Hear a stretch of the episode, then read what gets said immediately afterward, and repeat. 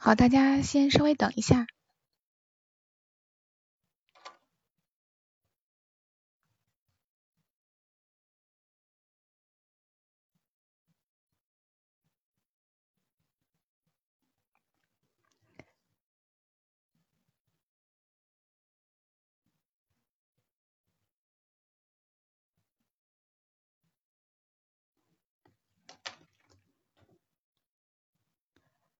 好，现在已经两点了哈，我们开始今天的直播。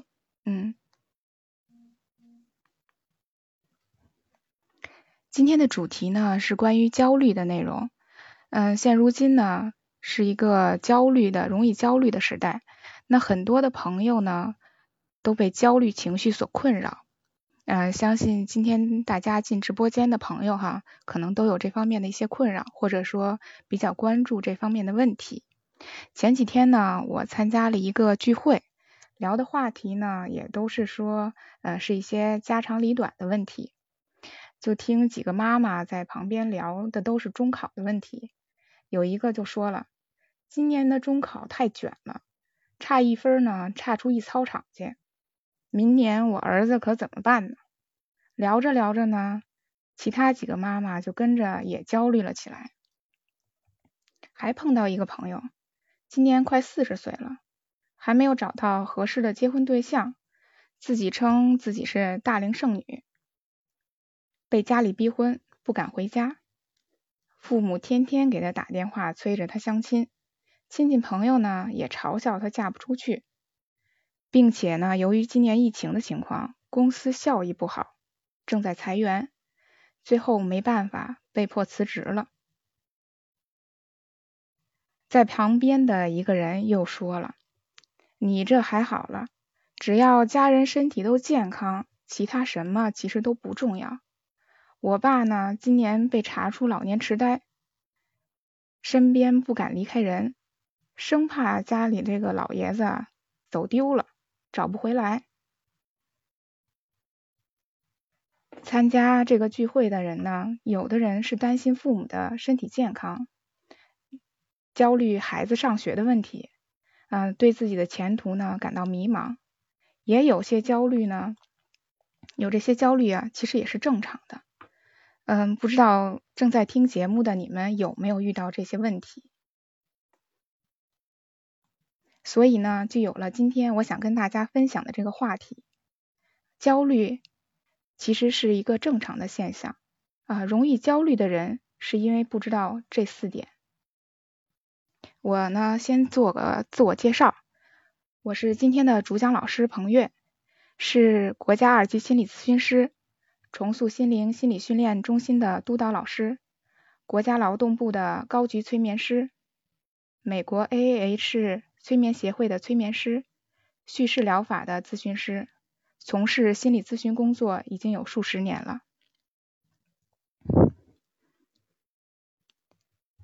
欢迎大家来到今天的直播间啊！如果呢在听直播的过程当中呢，你有任何的问题，都可以点击屏幕下方这个小手的图标与我来连麦。不管呢你是想嗯分享一些你的经验，还是说呢有一方嗯这方面心理的困扰，都欢迎大家呢积极的举手跟我来一个互动啊。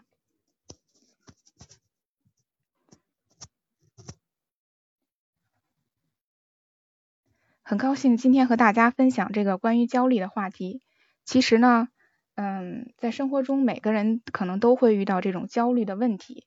那我本人呢，其实也是一个比较容易焦虑的、容易焦虑的人啊。遇到事情呢，想得多，思考的多，呃，顾虑可能也比较多。从大学毕业呢，到步入社会，再到成家有娃，焦虑一直伴随着我。但是呢，我这里说的焦虑呢，并非贬义。因为呢，适度的焦虑呢，会让我成长，使我更能及时的发现问题，激励我找到解决问题的办法。嗯，这么一说呢，可能颠覆了你们原来对焦虑的一些认识。你可能会说了，焦虑情绪让我有的时候很痛苦，怎么能是有益的呢？好，那今天你听完我讲的内容，可能就会明白了。呃，你也可以通过我下面讲的这些内容呢，自己判断一下自己的情绪。我们今天讲的焦虑呢，是一分为二看的，一个是对焦虑有益的，一个是我们有益的焦虑啊。有的焦虑情绪呢，并非是一件坏事，它可能只是放错位置的一种财富。如果你能利用好这个财富，你就会越来越优秀。还有一个焦虑是过度的焦虑，当焦虑超出情绪的这种。荷载的时候，那这种焦虑其实就是对我们心理造成负担了，也可能会引发一些躯体上的症状。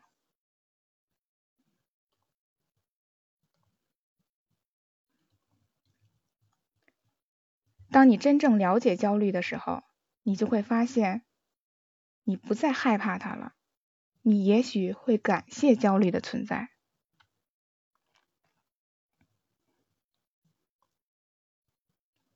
下面的内容呢，我会讲到焦虑的四个益处，还会讲到为什么人总是越来越焦虑，越厉害的人越会利用好焦虑。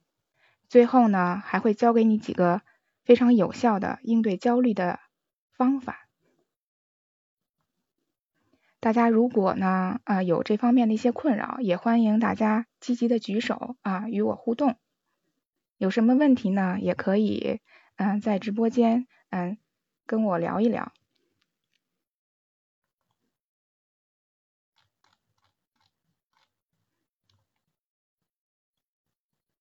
好，嗯，首先来讲呢，我要先分享一个小测试。这是一位心理学家曾经做过的一个小实验。他要求呢，三十名受试者尽可能设想未来七天内所担忧的一些烦恼。并把它写在一张纸上，然后投入一个密闭的烦恼箱中。一段时间后呢，打开这个箱子，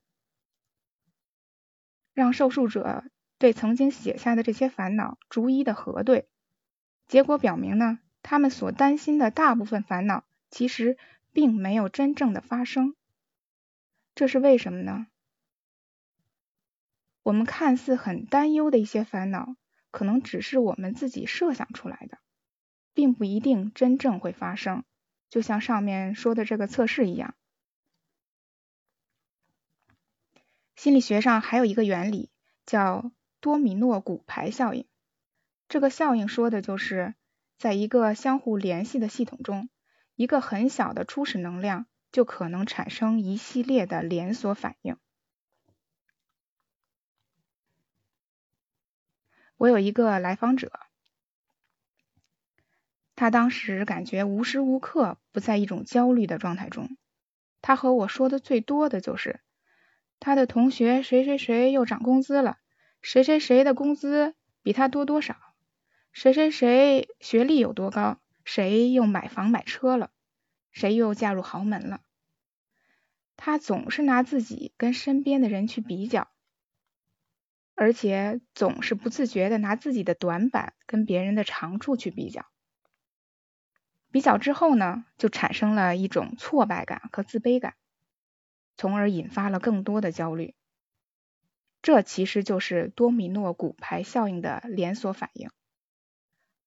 和别人比较是最初的能量，比较之后就会出现一系列的连锁反应，最后导致更加焦虑。焦虑状态人人都会有，不焦虑反而是不正常的。但是焦虑来了，你要意识到什么样的焦虑是正常的、有益的，什么样的焦虑是不健康的、有害的。所以呢，了解焦虑是前提。那我们先要来了解一下什么是焦虑，焦虑有哪四个益处？焦虑是一种综合性的情绪状态，具有紧张、害怕、烦烦躁、不安等特点。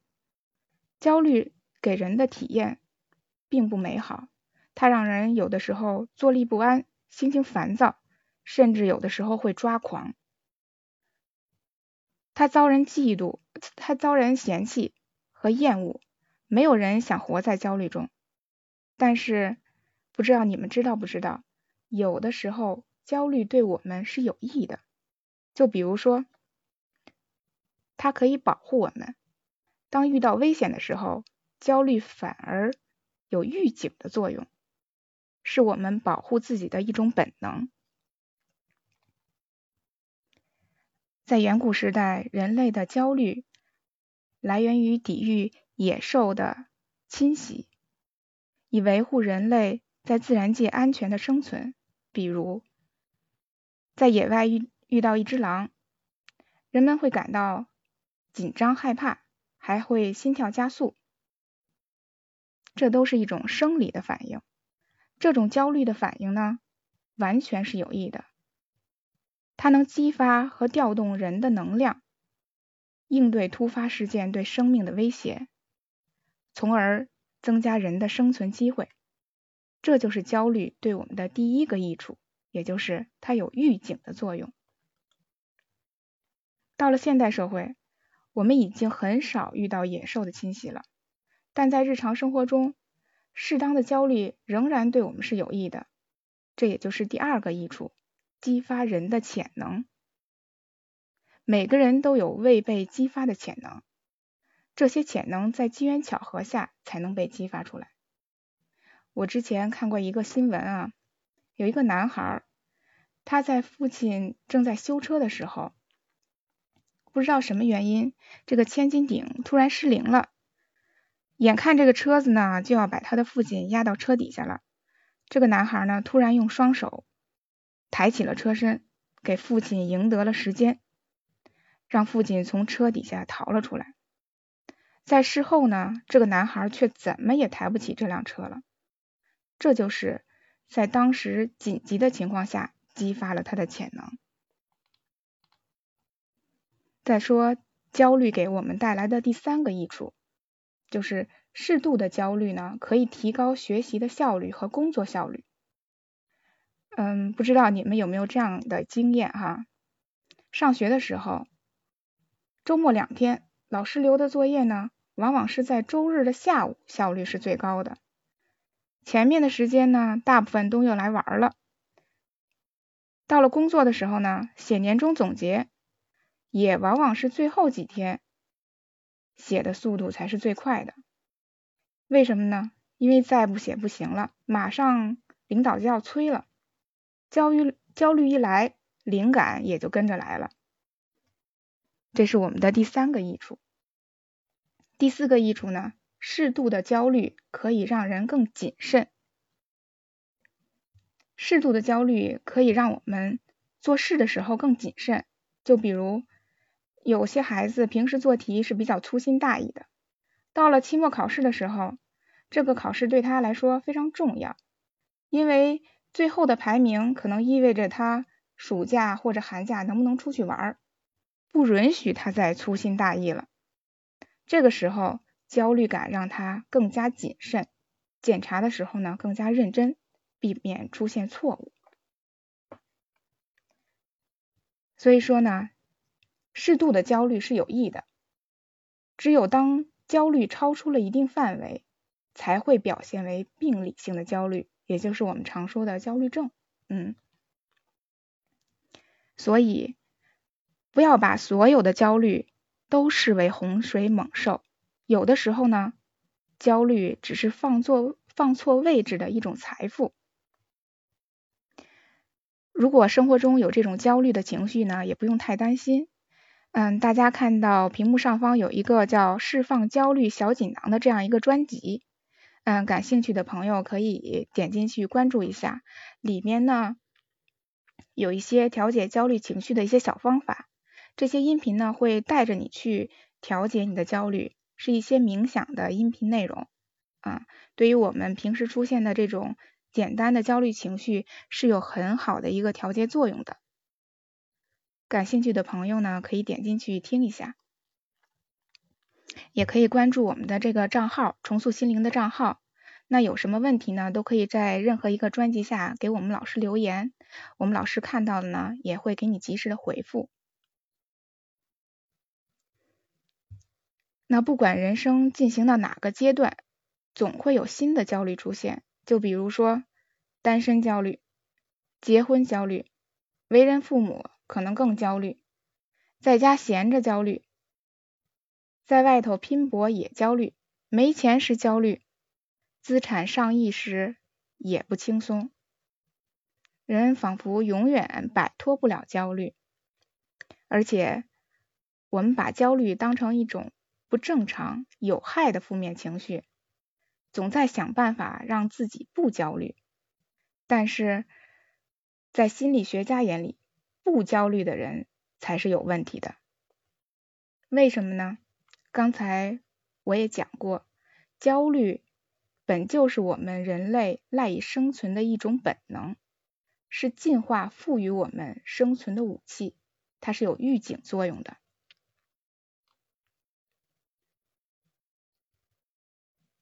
进化生物学认为啊，所有的不良情绪都有它存在的合理原因，包括焦虑、抑郁、愤怒这些情绪。因为它就像身体的疼痛一样，不良的情绪也可能是对危险信号的一种预警，具有其重要的意义。从心理学的角度来说，焦虑是人对尚未发生甚至不一定会发生的事情的担忧、害怕。从生物学的角度来说，焦虑是动物察觉到远处威胁后产生的一种正常的应激反应，也可以说是一种自我保护机制。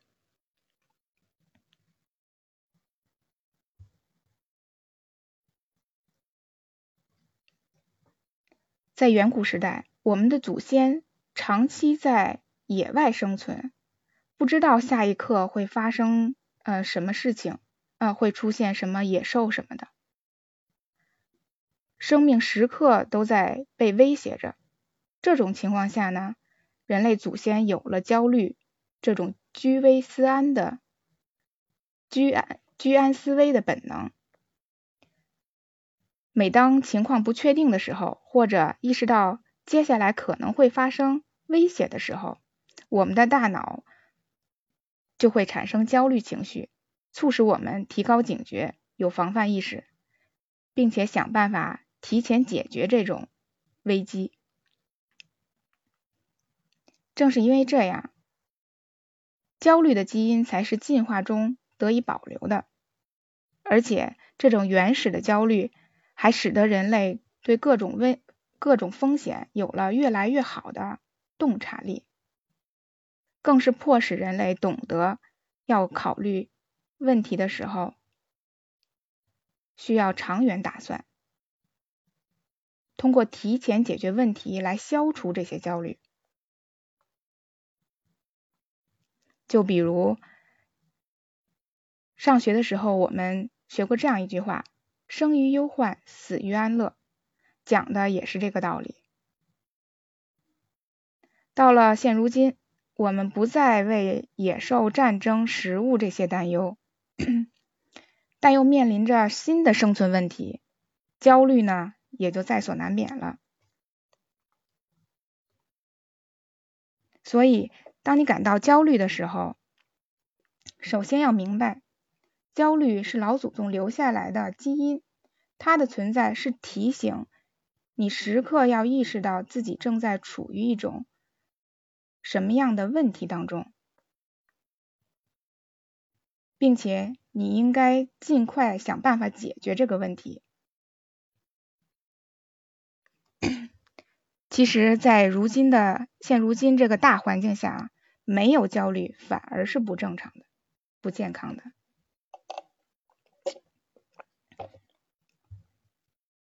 适当的焦虑呢，可以促使我们付出行动，排除万难，不断的提升自己，去适应这个社会。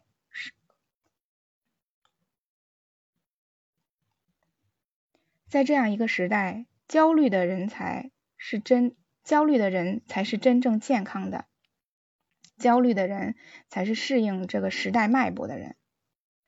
但不得不承认，我们生于一个物欲纵横的时代，被迫承受了过多的焦虑。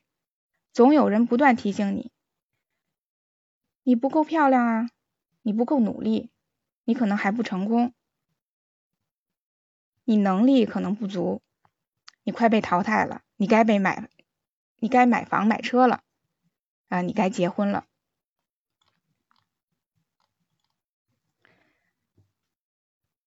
社会的风向标呢，商业的炒作呢，总是在。逼迫大家去追求一种呃原本没有那么必要的东西，需要的焦虑的需要焦虑的事情呢又太多，而且远远超过了生存的范畴。显然，这样过度的焦虑才是真正有害的情绪。有一项研究发现啊，长期的焦虑可以诱发几乎所有的身体和精神障碍。从普通的感冒、关节炎到焦虑症、抑郁症、糖尿病、心脏病等等。当然，生活在这个容易焦虑的时代，你也不用太担心，因为有科学家已经证实了，睡眠和运动就是帮助我们缓解焦虑的良药。一项新的研究啊显示，睡眠不足。会加重焦虑，只需要一个不眠之夜，焦虑水平就会上升百分之三十。反之，充足的睡眠可以稳定情绪，让焦虑水平大幅下降。甚至对焦虑患者来说，良好的睡眠都是一种非常有效的治疗手段。呃，如果直播的时间，嗯。充足的话，够的话，哈，在最后的时候，我会分享几个关于呃这个焦虑啊、失眠的一些小方法啊，大家可以听到最后。在如今这个焦虑时代呢，建议大家呢好好睡觉，有时间呢多出去运动运动，这样呢也都是可以起到很好的调节焦虑情绪的一个作用。而且呢，大量的科学也证实了，运动可以改善不良情绪，甚至可以治疗抑郁、焦虑这些问题。当然了，减少焦虑最根本的方法，不是要说去啊在网上去查一些信息，而是说要很好的接纳自己。就比如说，买大房子、开好车、买奢侈品。追求高颜值，这些欲望是否加剧了你的焦虑？老祖宗留下优势的基因啊，本来是为了让我们更好的生存和进步，但如今呢，我们把它用在了满足虚荣心上。如果可以减少一些攀比。少拿别人的眼光和标准为难自己，少在意别人的评价，少有一些不切实际的奢望，不给自己设定过高的目标，先接受自己，再努力提升自己，少有一些不切实际的想法，啊，相信大家呢，这种焦虑感也会减少一半。在我分享这个内容的当中呢，如果有朋友想有什么问题，也都欢迎大家点击屏幕下方的小手啊，跟我互动。我这里指的焦虑呢，是一些正常人的焦虑情绪，当然是不包括焦虑症这种问题。那比如说一些比较严重的焦虑的问题呢，可能已经嗯严重影响这个你的生活了，那还要及时的进行这样的一个调整啊。如果有这方面困扰的朋友呢，呃，一个是可以在直播的过程中，呃，与我连麦，啊，看看有没有解决的办法。再一个呢，也可以关注我们重塑心灵的这个账号，就是点击我头像，关注我们中心的账号。然后呢，在这个呃账号下面呢，有很多的专辑，有焦虑的啊，有一些冥想的，还有一些呃这种调节情绪的一些呃其他的专辑，都可以进去去听一听，了解这方面的相关的内容。有什么问题呢？都可以在专辑下面的任何一个音频下留言，我们老师看到呢，也会给你及时的回复。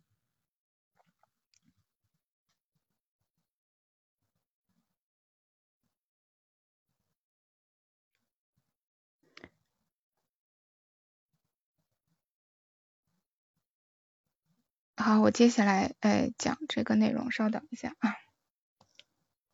然后我在屏幕上方又添加了一个专辑，大家感兴趣的话也可以点进去看一下。嗯，现在显示正在审核当中啊，待一会儿呃生效之后，大家可以点进去看一下。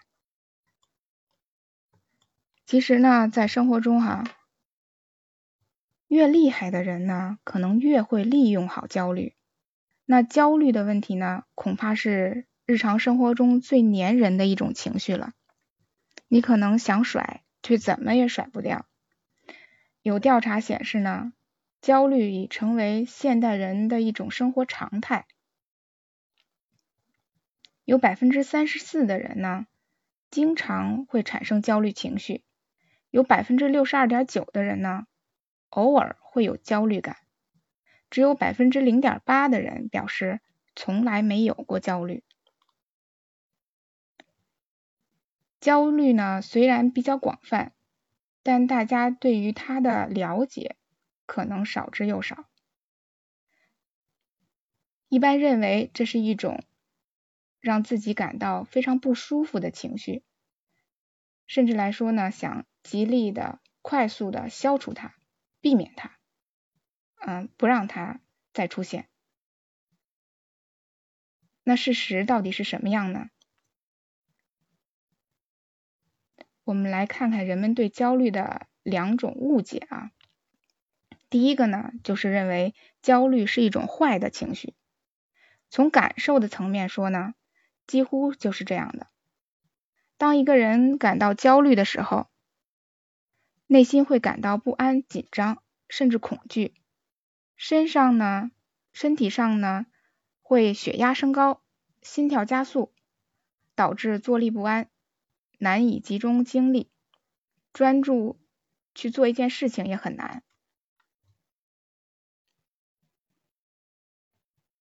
这些都是令我们感到不舒服的一种体验。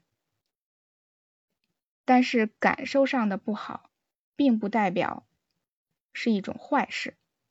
比如，一到要考试的时候，很多学生就会感到忐忑不安，这种感觉。这种体验很不舒服，但是呢，正是因为如此，大家才会努力的去复习。同时，在考试的过程中，适度的焦虑也可以提升我们大脑的兴奋度和意识上的专注，从而有利于自己更好的发挥。所以，有时候那些让我们感到不好的情绪。却能给我们带来很多实际的好处。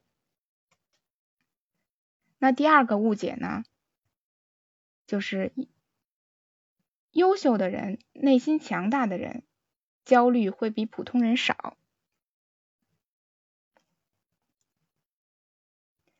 很多时候呢，人们有一种幻想，觉得只要自己厉害了、强大了，那些让自己心烦意乱。无所适从的烦恼就不再成为问题了，在心态上呢也会更加从容淡定。那从某种意义上来说呢是这样的，但就像刚入职的时候，那些让你手忙脚乱、心力交瘁的事情，多年以后呢你再回过头来看，就感觉太简单了，根本不值得让我们烦恼。从这个角度上说呢。好像越焦呃越优秀的人呢，焦虑应该越少才对。但实际上，越是害怕的，越是厉害的，越是有成就的人，平时的焦虑感反而越多。因为随着一个人的能力的提升，他要面对的事情也是越来越复杂的。就比如说，呃，一个普通的员工，焦虑焦虑的事情呢，只是手头上这些工作；而作为一个老板呢，那公司里任何一件事情做不好，都会让他紧张不安，产生焦虑。换句话说，他们的高收入是以承担高风险、高焦虑换来的。从这个角度说，一个人能取得多大的成就，在心态上取决于他能承受多大的焦虑。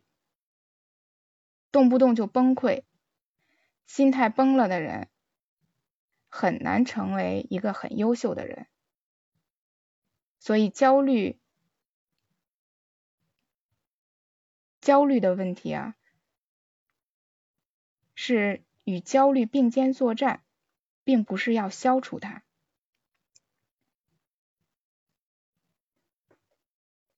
我们应该接受焦虑，继续生活，而不是与它对抗。你越想消除它，它反而出现的越多。心理学上有这样一句名言：人生重要的课题，并不是消除焦虑，而是制造焦虑。通过不断提升自己的焦虑水平，可以不断挖掘一个人的潜能，从而使之。有可能在一个更高的水平上成就自我，也就是说，不要总和内心的焦虑作对，而是要试着接纳它，并从中获得力量。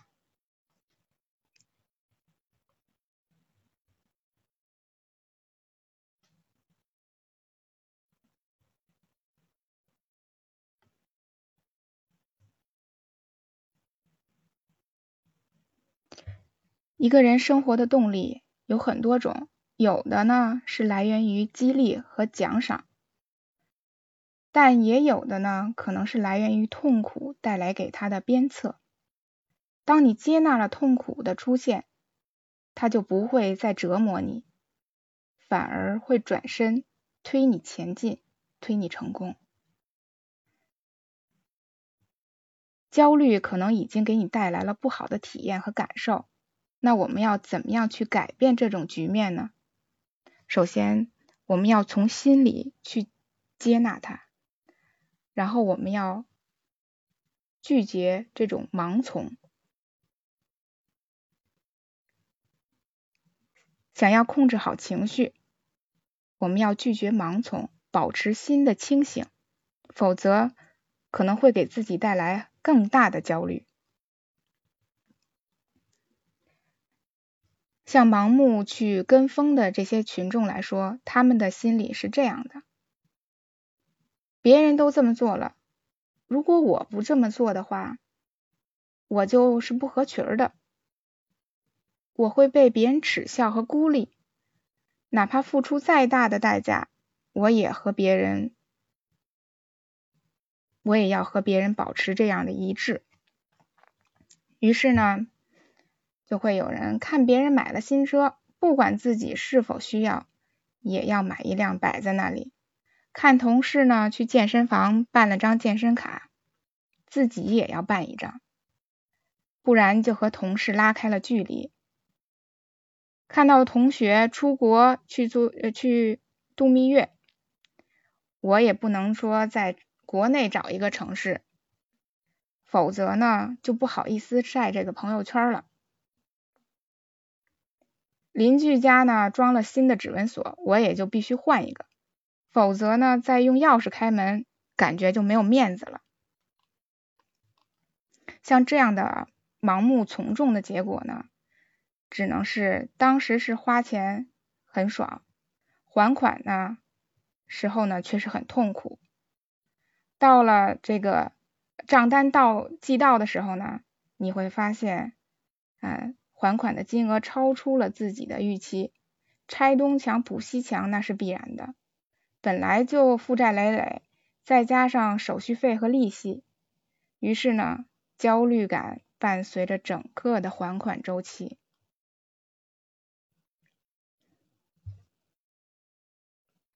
而这种从众的行为呢，自然界很多的动物都会有。法国有一个科学家曾经做过这样一个松毛虫的实验，他在一个花瓶的周围。这个边缘上啊，放了若干只松毛虫，并让这些松毛虫呢首尾相连，围成一个圆圈。又在花花盆的这个旁边啊，放上了一些这个松叶，松叶呢是这个松毛虫最爱吃的一种食物。松毛虫们呢头也不转的啊围着这个花盆呢转圈，连续七天七夜一直没有停的一直在走。又累又饿的松毛虫呢，陆陆续续就死去了。其实呢，只要其中有一只松毛虫稍微改变一下这个路线，就可以吃到旁边的这个松叶，也就不会因为饥饿、疲劳而死去。我们人类是高等的生物，也是具有这样的智慧的，但在生活中。像松毛虫一样盲目从众的人并不在少数。就比如哈，很多家长在给孩子填报高考志愿的时候，不是尊重孩子的喜好，而是看什么专业比较火，就报那些比较热门的专业，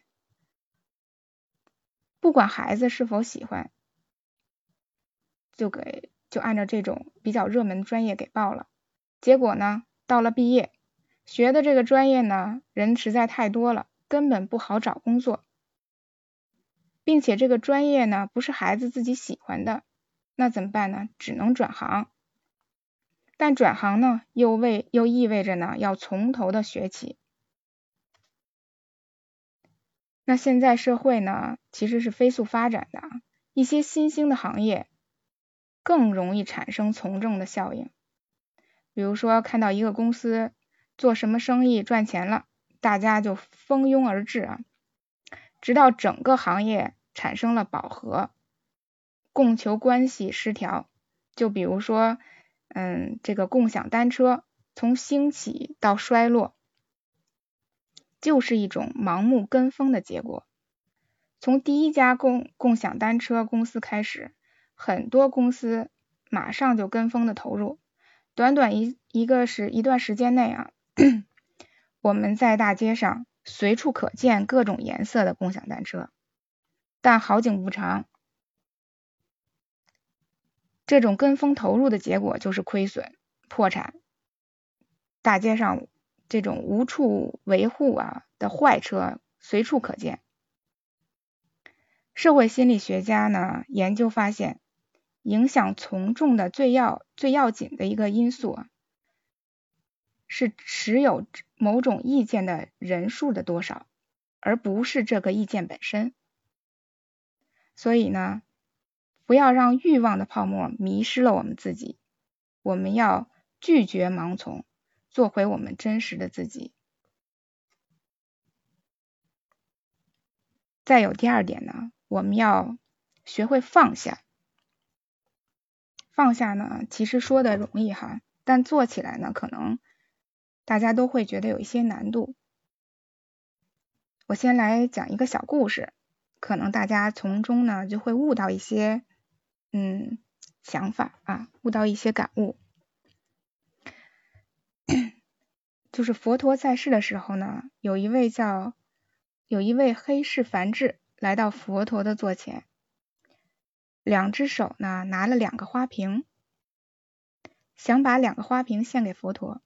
佛陀见了呢，对他说：“放下。”梵志呢，立刻放下了左手的花瓶。佛陀又说：“放下。”梵志又把右手的花瓶放下了。然后佛陀还说：“放下。”梵梵志呢，非常不解。然后呢，又问：“我已经双手空空了，没有什么可以再放下的了，请问现在我还应该放下什么呢？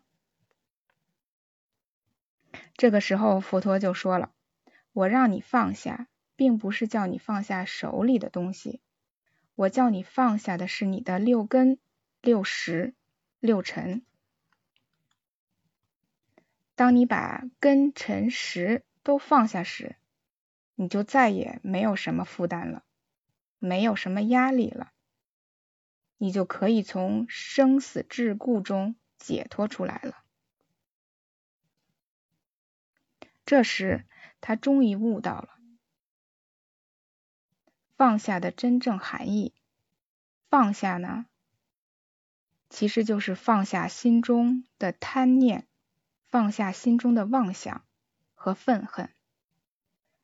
只有放下这些，才能有真正的自由。内心自由了呢，才能很好的生活。嗯。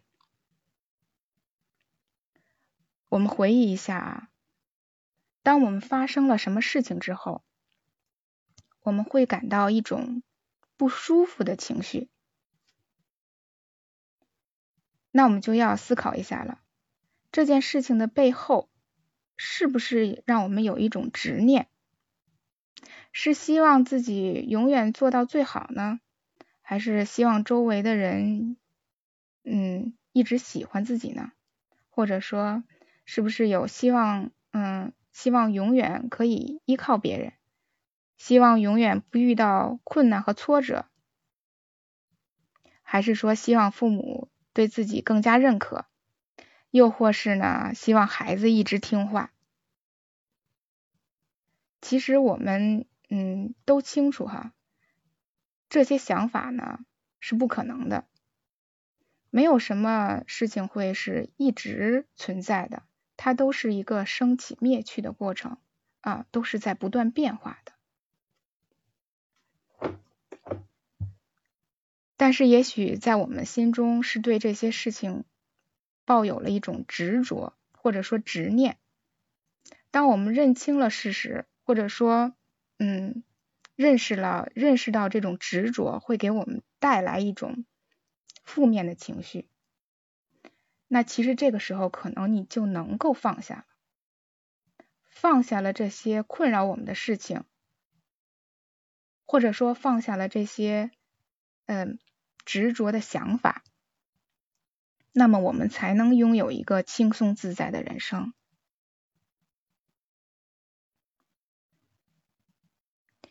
我还要再讲一个小故事，也许你们能够感受或者说感悟到更多的东西。嗯，就是有一次呢，大学士黄山谷去拜访祖心禅禅师，他见禅师呢日日都非常的轻松安稳，处处安详自在。黄山谷呢觉得祖心禅师有独到的处事秘诀，没有传授给他。一天呢，他们一起去。山坡上，走在山坡的道路上的时候，大路两旁呢开满了各种的鲜花，嗯，特别漂亮，姹紫嫣红，并且呢散发着很多的香味儿。祖心禅师呢这个时候就问黄山谷了：“你闻到花香了吗？”黄山谷呢望了望两旁开放的茉莉百合。再看了看山顶寺院周围绽放的桂花，忍不住呢就称赞说：“当然是闻到了，太香了。”又过了一会儿呢，他们爬到了一个小山峰上，放眼望去呢，只见群山起伏，连绵不断，白云环绕呢，晚霞夕照，特别的美。祖心禅师呢，又问黄黄山谷：“你看到这美景了吗？”黄山谷呢，连忙点头说：“此景犹如仙境，让人流连忘返啊。”祖心禅师点点头，微笑着对他说：“你同我一样，闻到了花香，见到了美景。”所以我并没有对你隐瞒什么呀。黄山谷呢，先是一愣，然后突然醒悟过来。故事讲到这儿呢，不知道你们听完了有什么样的感受？是不是也悟到了什么？比我们快乐的人呢，有一种特殊的技能，那就是他们可以感受到身边的小幸福。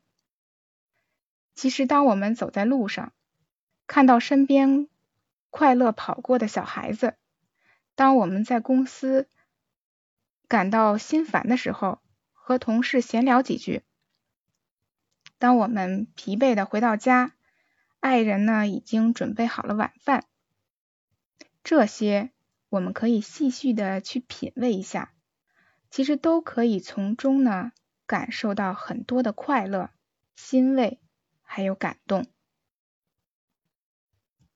生活呢是需要我们仔细去观察、仔细去发掘、去品味的。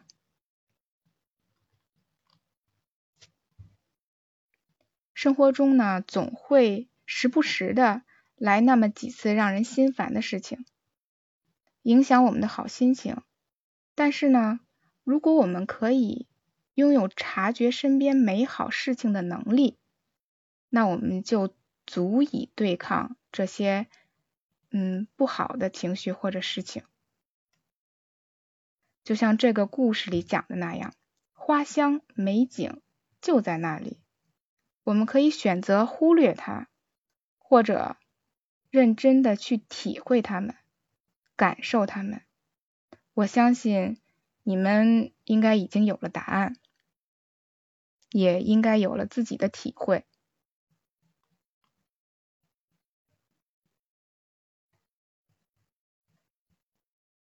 好，接下来呢，嗯，我可以介绍几个应对生活中的一些小方法。比如说，生活中出现了这种焦虑情绪，那这种焦虑情绪呢，我们要避免它长时间的干扰我们，或者说，呃，避免这些负面情绪，呃，积累，哎，因为负面情绪一旦积累到一定程度，呃，我们身体或者我们内心。没有办法承载了，那可能就会演变成焦虑症啊。那我们在生活中有这些情绪呢，没有关系，这都是很正常的。我们及时察觉它，发现它，然后解决它。下面我就来讲几个小方法，这几个方法都是说呃我的学员都验证过非常有效的几个方法。呃，一个呢就是说。积极的心理暗示，嗯，这个就是呃，我们说是焦虑的一个绝杀招试验法。在日常生活中呢，我们除了及时调节自己情绪，还用还要善用这种心理学的方法，在平时多给自己一些积极的暗示。有研究表明啊。积极的心理暗示是治愈焦虑的前提。每增加一次积极的心理暗示，焦虑的程度和出现的频率就会降低一点。如果一个人呢经常多思多虑，凡事呢总是想到消极的一面，总会担心担心这种不好的事情发生，或者说担心失败，对自己的能力呢持有怀疑态度。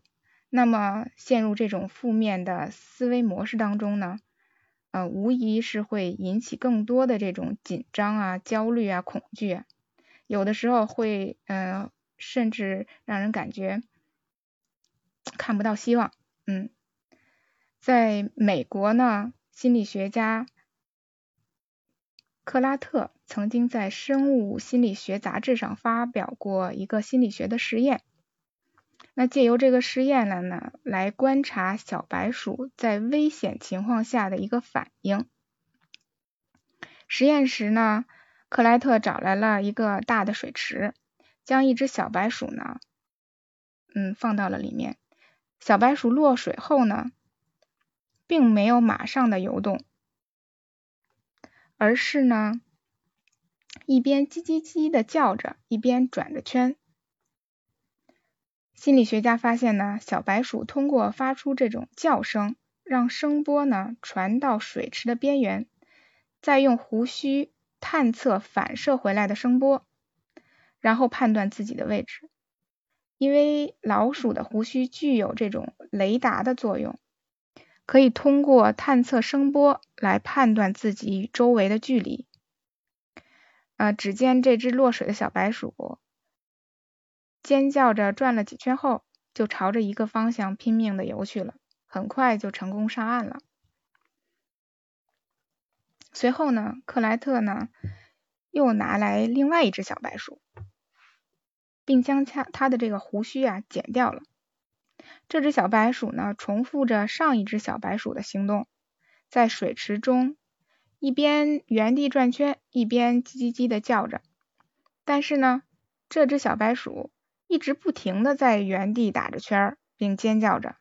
克莱特就发现了，由于这只小白鼠的胡须被剪掉了，它无法探测到自己的方位。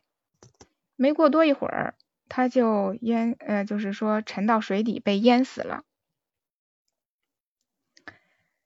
接受实验的这两只小白鼠啊，形成了非常鲜明的一个对比。一个是呢顺利的游到了岸边，一个呢则是被淹死了。这说明了一个问题：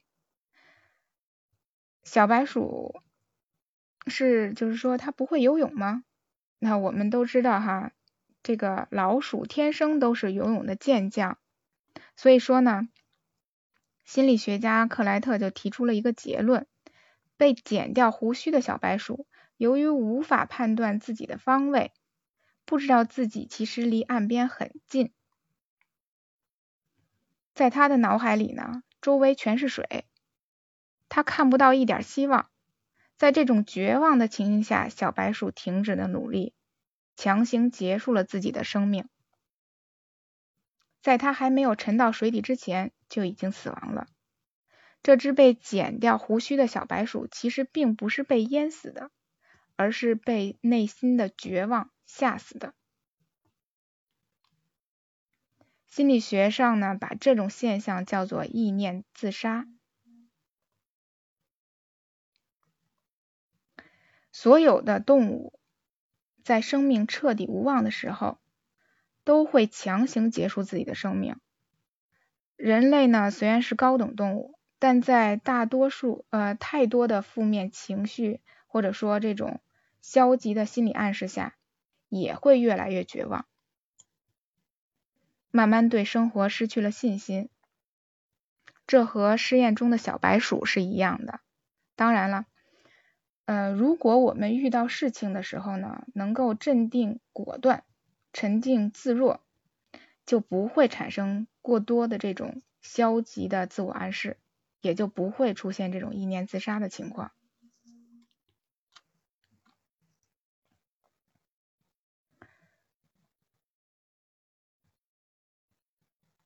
美国著名的一个心理学家马丁加德纳也曾做过一个类似的心理实验，就是他让一个死囚啊躺在床上蒙上双眼，并告知他呢。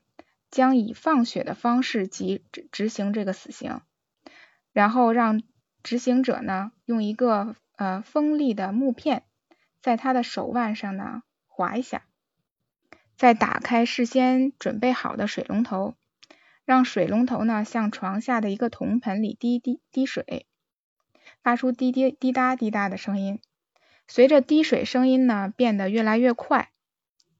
那这个死刑犯呢，内心产生了巨大的这种恐惧，他感觉体内的血呢即将流干了，结果呢很快就昏昏死过去了。基于这个著名的实验呢，心理学家马丁加德纳呢非常反对把身患癌症的事实告诉患者本人，因为他认为美国六百三十万死于癌症的病人当中。有百分之八十的患者是被吓死的，其余才是真正病死的。事实上呢，人所处的绝境，很多时候呢，都不是生存的绝境，而是一种精神上的绝境。只要你不在精神上压垮自己，外界的一切都不可能把你击倒。当你焦虑不安的时候呢，一定要用积极乐观的思想来激励自己，让自己充满信心，避免那些消极的心理暗示。很多人的焦虑本来不严重，在这种消极的心理暗示下呢，就会变本加厉，越来越严重，啊，陷入了一种恶性循环当中。所以呢，善用积极心理暗示，便可以拥有乐观淡定的心态。那么，这个积极的心理暗示的试验法如何做呢？啊，都做什么内容呢？试验法呢，可以结合自身的情况啊，制定一些积极的思想，或者说一些啊积极的语言啊这些内容，每天反复去诵读。嗯，让这些积极的思想呢，慢慢替换掉我们嗯过去积累的这些负面消极的思想。嗯，这个可以结合自身的情况。当然，如果呢你不会说自己设计这些思想呢，嗯，可以看一下就是李洪福老师的一个《情绪自救》这本书。呃，这本书上呢有一些誓言的内容。在这个书的后面呢，还有一个七天的一个呃情绪调节的一个行动计划，嗯，是一个呃比较好的一个呃自我调节的方法。当然呢，你也可以说呃点击屏幕上方这个专辑，这个专辑呢就是一个十四天的一个焦虑症的一个情绪自救的一个课程，它这个里面呢。也有每天的誓言练习的内容，也可以跟着这个里面的一些呃方法去做去练习。呃，这个专辑当中呢，还会有一些在练习当中的呃出现的问题的解答部分。嗯，呃如果在比如说嗯，因为焦虑可能有一些睡眠上的一些问题，那在这个专辑当中呢，也会有一些关于睡眠的问题的一些调整方法，有一些冥想什么的。嗯，如果感兴趣的朋友可以关注一下这个专辑，嗯，然后看一下专辑里的内容，跟着去做一做，对你应该会有很大的一个帮助，嗯，或者就是说看一下我刚才提到的这本书，就是李洪福老师这个情绪自救这本书，嗯，然后我们来说一下有一个第二个方法，嗯，第二个方法是什么呢？乾坤大挪移，嗯。从前呢，有一个年轻人，平时呢遇到不顺心的事呢，就爱生气。这时呢，他就会跑到呃跑到跑回家啊，绕着自己的小草房跑上三圈。然后年轻人呢，非常的勤劳上进，工作呢干的也非常的出色。于是呢，他的小草房很快就变成了大砖房。但不管。他的房子变得有多大？他只要一生气，就会绕着房子跑上三圈。年轻人的邻居和朋友都觉得很奇怪，为什么每次他生气的时候都要绕着房子跑上三圈？也有很多人问过他原因，但年轻人都是微微一笑，没有说出缘由。很多年过去了，这个年轻人呢，已经变成了一个。儿孙满堂的老者，他也拥有了更多的房子和土地。虽然已经跑不动了，但是他在生气的时候呢，还会拄着拐棍绕着房子走上三圈。有一天呢，他的呃孙子很好奇的问他：“爷爷，您的房子和土地已人已经无人能比了，您为什么还是一生气就绕着房子走三圈呢？”啊，老人呢微笑着看着孙子，非常和蔼的对他说：“哈，我年轻的时候呢很爱生气，一生气呢就绕着房子跑三圈。是在呃边跑边想，我的房子这么小，哪有时间和精力想呃想到就是哪有时间和精力去去生气呢？想到这儿呢，那所有的气就烟烟消云散了，就可以把更多的时间呢用在工作上。我现在已经老了，跑不动了，但我还是会生气。生气的时候呢，就绕着房子呢走三圈，边走边想：我拥有这么大的房子和土地，又何必计较那么多呢？这不是给自己平添烦恼吗？想到这儿呢，我的气也就消了。这个年轻人呢，可算是一个化解情绪的高手。他的负面情绪呢，都被他一一化解了。有情绪呢，没关系啊，是每个人的一个使性，嗯，就是说每个人都会出现的，是一个人的本性，嗯。但是重要的是呢，我们如何来解决、化解这些不良情绪，让它变得更积极、更有意义？那就是让我们来学学这个年轻人，遇到焦虑或者其他负面情绪的时候，不要被这种情绪所绑架、所捆绑，呃，然后陷入这种情绪的漩涡无法自拔。要及时的将自己抽离出来，哎，那这个时候呢，就可以试试我现在说的这个第二种方法，也就是说转移情，就是转移情绪的注意力，嗯，把焦把这个情绪的焦点啊，或者是把这个焦点转移到呃更简单或者说更具体的一个事情上，就比如说哈，嗯。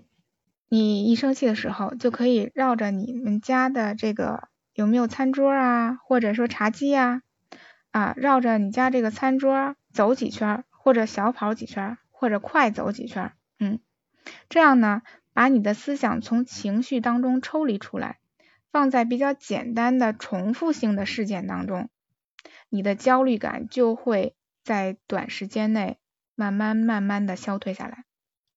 嗯，在不知不觉当中，可能就化解了啊。这是一招呃非常简单而且管用的方法。呃，我的很多来访者呢试了试用以后呢，给我的反馈都是非常好的。嗯，当你用这个方法的时候，你就会发现，嗯，你这样做的时候呢，你的焦虑也会出现的越来越少了。嗯，讲到这儿呢，就很多的呃人可能会有一些想法，就是说我焦虑的时候，我晚上可能会睡不着觉，呃，可能越焦虑呢，越会陷入一种嗯精呃呃精神非常呃紧绷的一种状态，那这种状态呢，就会导致我们晚上睡不着觉、失眠的一些情况。那遇到这些失眠的情况，怎么样去处理呢？嗯嗯，我可以介绍几个小的方法啊。咱们今天的直播时间有限，我就简单的给大家介绍一下。嗯，一个是呢关系法，关系法呢就是通过观察呼吸的方式，帮我们建立这种情绪的自我平衡能力。那晚上如果由于焦虑啊或者其他情绪睡不着的时候，那可能是我们这个。大脑急速运转的时候，那我们没有办法平静下来，所以就会导致这种睡眠的问题啊。那由于这种焦虑导致睡眠问题的时候呢，或者说由于其他负面情绪导致我们睡不着觉，或者说早醒，或者说多梦等等的情况，都可以用这个关系法。嗯，关系法呢，就是说闭上眼睛，观察鼻孔处的呼吸进出。就是如实的观察呼吸进出的感觉啊，如果在这个过程当中呢，感觉思想跑掉了，那就再把思想拉回到呼吸上，继续观察。那这个练习呢，其实不是说，嗯，看我们这个思想能够在呼吸上多长时间，而是通过这个练习呢，来让我们达到一，就是说，呃，情绪平衡的这样一个状态。嗯，那这个方法呢？啊，如果感兴趣的朋友呢，可以也可以看一下这个情绪自救的这个书，这个书中有非常详细的一个介绍，呃，就是李洪夫老师的这个情绪自救，木子李宏伟宏大夫的夫，因为这个书可能会有重名的，大家感兴趣呢可以去看一下，嗯，或者说就是刚才我跟大家介绍这个，呃，在屏幕上方这个十四天战胜焦虑的这个专辑当中呢，也有这个关系法的介绍，啊，会有一些音频带着你去做这个关系法，可能对于初学者来说呢，会感觉容易一些。那我们白天的情绪平稳之后。我们晚上自然就可以很好的入睡了，那我们的睡眠问题就解决了啊。呃，感兴趣的朋友可以关注一下，就屏幕上方这个专辑，嗯。再有一个呢，就是说，呃，我们也是经常推荐给大家做的一个方法，也是特别好、特别简单的一个方法，叫做呃快速入睡的一个四七八呼吸法。这个四七八呼吸法呢。呃，如果前面听听这个直播的一些朋友呢，可能在前面呃屏幕上方的这个专辑有一个叫焦虑情绪小锦囊这样一个专辑当中呢，会有这个四七八的一个呃引导的音频。呃，现在呢就是说呃不，现在如果你想就去听一下这个音频呢，可以关注我这个账号。我们中心的账号，在账号下有一个专辑叫做《焦虑情绪小锦囊》，这个专辑里的一些音频呢，都是呃调节焦虑的一些小方法，都是一些音频，都是一些呃冥想的内容，可以带着你去做的一些音频，这样可能就是对于初学者来说，或者说呃首首次运用这个方法的时候，运用的还不是特别好的时候，可以说呃引导着你去做会容易一些啊。这个四七八的方法呢，我简单的跟大家介绍一下。因为这个四七八的呼吸法呢，在医学上被称为这个神经系统的镇静剂。这个方法呢，是由呃古印度的一种叫做调息的方法演变而来的。呃，有研研究表明，这个四七八呼吸法呢，是通过重复的呼吸动作啊，让更多的氧气进入我们的肺里面流动。嗯，使这种交感神经放松，从而减轻压力，消除紧张、焦虑的情绪，呃，让人真正的平静下来，然后身心放松，轻松的入眠。啊，那具体怎么做呢？其实就是说，嗯，在你呃呼吸的时候哈，用鼻子深深的吸气，吸气的同时呢，在心中嗯默念，或者说你默数四个数字，一、二。三四啊，然后呢，紧跟着就屏住呼吸，屏住呼吸呢，在心中再默念一二三四五六七，呃，再数七个数字，然后呢，再吐气，用嘴巴吐气，吐气的时候呢，再数七个数字，或者说在心中默念啊，默念八个数字，对，这样就是四七八，四七八的就是意思就是说吸气屏气，呼气。吸气，用鼻子吸气，数四下，屏气，然后心中默念七下，然后再吐气，吐气的时候呢，数八下，就是这样，四七八是这个意思。就是要呃，在这个练习当中要注意是什么呢？就是说这个四下七下的时候呢，节奏可以根据自己呃这个当下的这个情况去掌握啊，它这个。一个吸气、并气、呼气为一遍，可以重复做三遍为一组，然后呢恢复正常的这种呼吸，不要连续做很长时间，这样你可能会觉得大脑缺氧，会哎会有晕晕的感觉啊，嗯嗯，可以每次根据自己的情况去哎去做一下这个练习，那可能也是需要持续一段时间，就像我刚才提到这个关系法也是一样的。那可能不是说你当下做了就管用，那有的人呢，可能是说啊做完我就感觉非常好，我就睡着了啊，那非常好。那如果不是说做完就是说哎马上就入睡了，你马上就放松下来了，因为每个人的这种负面情绪的积累是不一样的，那可能在当下呢，你可能需要一个过程，那也不要给自己太大的压力，顺其自然就好。我只要做了，去体验了。自然而然，我通过练习一段时间，我自然会体会到效果啊。不要说因为说我练习了怎么没效果，那你练习一次可能没有你预期的效果啊，也不要给自己太大的压力。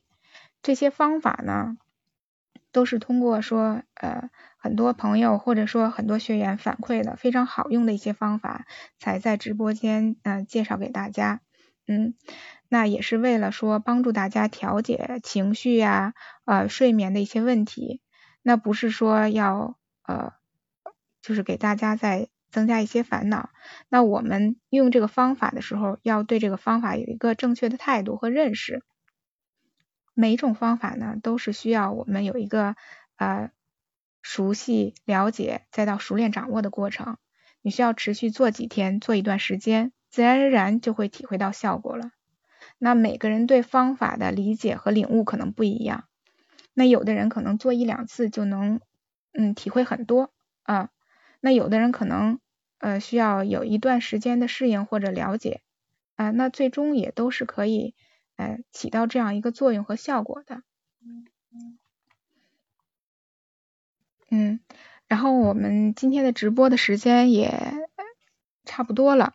呃，如果有朋友想提问的话，呃，可以点击屏幕下方的这个小手的这个图标啊，呃，与我连麦啊，然后呢，想解决什么问题或者有什么疑问，或者说有什么想分享的内容啊，都可以积极的一个举手。如果没有什么想提问的朋友呢，我们今天的直播呢，可能就要结束了。嗯，大家呢可以关注一下我们中心的账号。如果在以后有关注之后呢，在以后有直播的这种呃时候呢，就会有这种提醒，你就会这收到提醒，有相关你感兴趣的内容，你就可以过来听一听，啊，聊一聊，啊，然后也可以关注我屏幕上方的这个专辑，那专辑呢，其实就是针对焦虑方面的一个调整的内容，嗯，大家如果感兴趣的话，都可以关注一下专辑，关注一下我们的账号。呃，也非常感谢呢，大家啊收听我这次分享的内容。嗯，大家有没有什么想提问的？如果没有想提问的呢，我们今天的内容就结束了。嗯，然后我刚才提到的这个关系法呀、四七八呼吸法呀，或者说呃这个乾坤大挪移呀，或者誓言法呢，在我们专辑当中呢都会有介绍。那在我们账号上呢，有很多的专辑，比如说呃调节失眠的这种睡眠问题的一些冥想专辑呀，啊或者是一些呃放松的音乐呀，啊或者一些呃关于焦虑啊、抑郁的一些情绪调节的办法呀，啊都有介绍，一些知识性的也都有介绍，啊如果说有这方面困扰啊，或者说有这方面嗯想要了解的，都可以关注一下我们。专辑关注一下我们账号，嗯，那也非常感谢大家陪伴我这么长时间，那今天我们的直播内容就到这儿了，谢谢大家。